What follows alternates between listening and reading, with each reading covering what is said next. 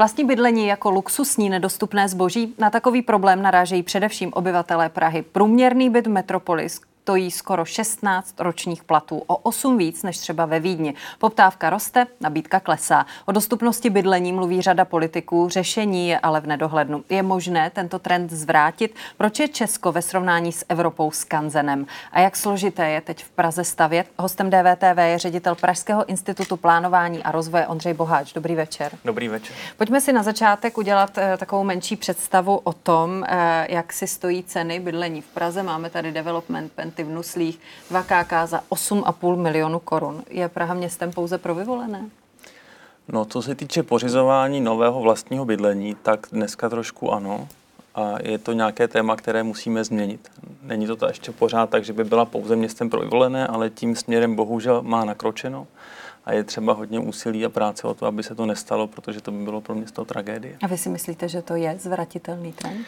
Myslím si, že se ten trend dá velmi účinně chladit, že se s tím dá skutečně velmi, jako, že se s tím dá pracovat, ale uh, musel by především stát změnit svůj přístup k velkým městům, protože dneska to není tak, že by velká města mohla sama o sobě rozhodovat, na rozdíl třeba od té Varšavy nebo Vídně, která tady byla zmiňována, ale za města rozhoduje stát.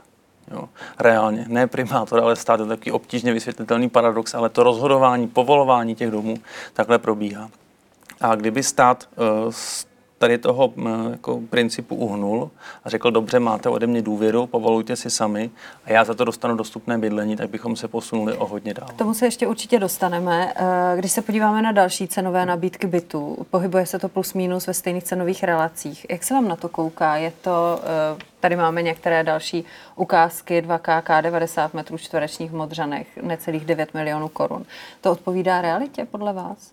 No ty nabídky odpovídají realitě. To, tolik dneska skutečně nové bydlení v Praze stojí, ale samozřejmě to neodpovídá, to, to nejsou jako... Cenám, ano, které by ano, měly to být jsou reálné ceny, no, které by měly být na trhu. V Praze je problém ten, že pořád ta poptávka je daleko větší než ta nabídka a prostě primární problém pořád spočívá v tom, že se v Praze velmi, ale velmi málo staví. Prostě se tady staví zdaleka nedostatečně jako v těch okolních městech, které a kdo tady si to tady teď momentálně může dovolit? Jenom lidé, kteří jsou z vysokopříjmových skupin? No, no to je různé, protože eh, tady se odehrála vlastně v 90. letech masová privatizace bytů. Hlavní město Praha rozprodalo, mělo bytový fond zhruba 600 tisíc bytů na začátku 90. Eh, let. Dneska jich vlastně asi 30 tisíc, znamená, tady se jako odehrála vlastně za poměrně nízké peníze. Se uh, rozprodal velké množství bytů. Ono to má nějaký pozitivní efekt, protože se taky ty byty a ty domy opravily, to by město samo nezvládlo.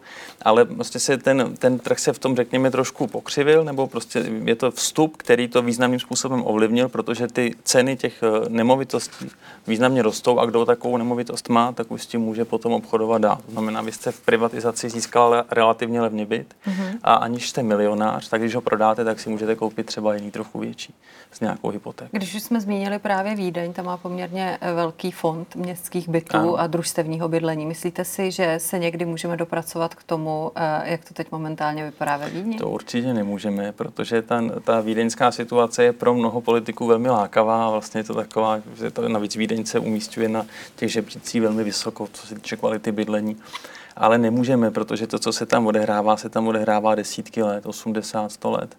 A to, to je cesta, kterou to město nastoupilo před dávnou dobou a dneska není možné přehodit v Praze výhybku směr Vídeň. To se nestane.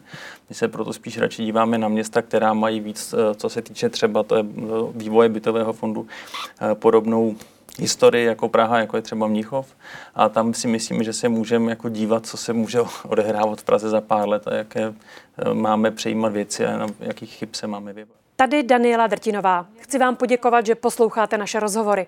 Jestli chcete slyšet celý podcast, najdete ho na webu dvtv.cz, kde nás můžete i podpořit a stát se členy DVTV Extra.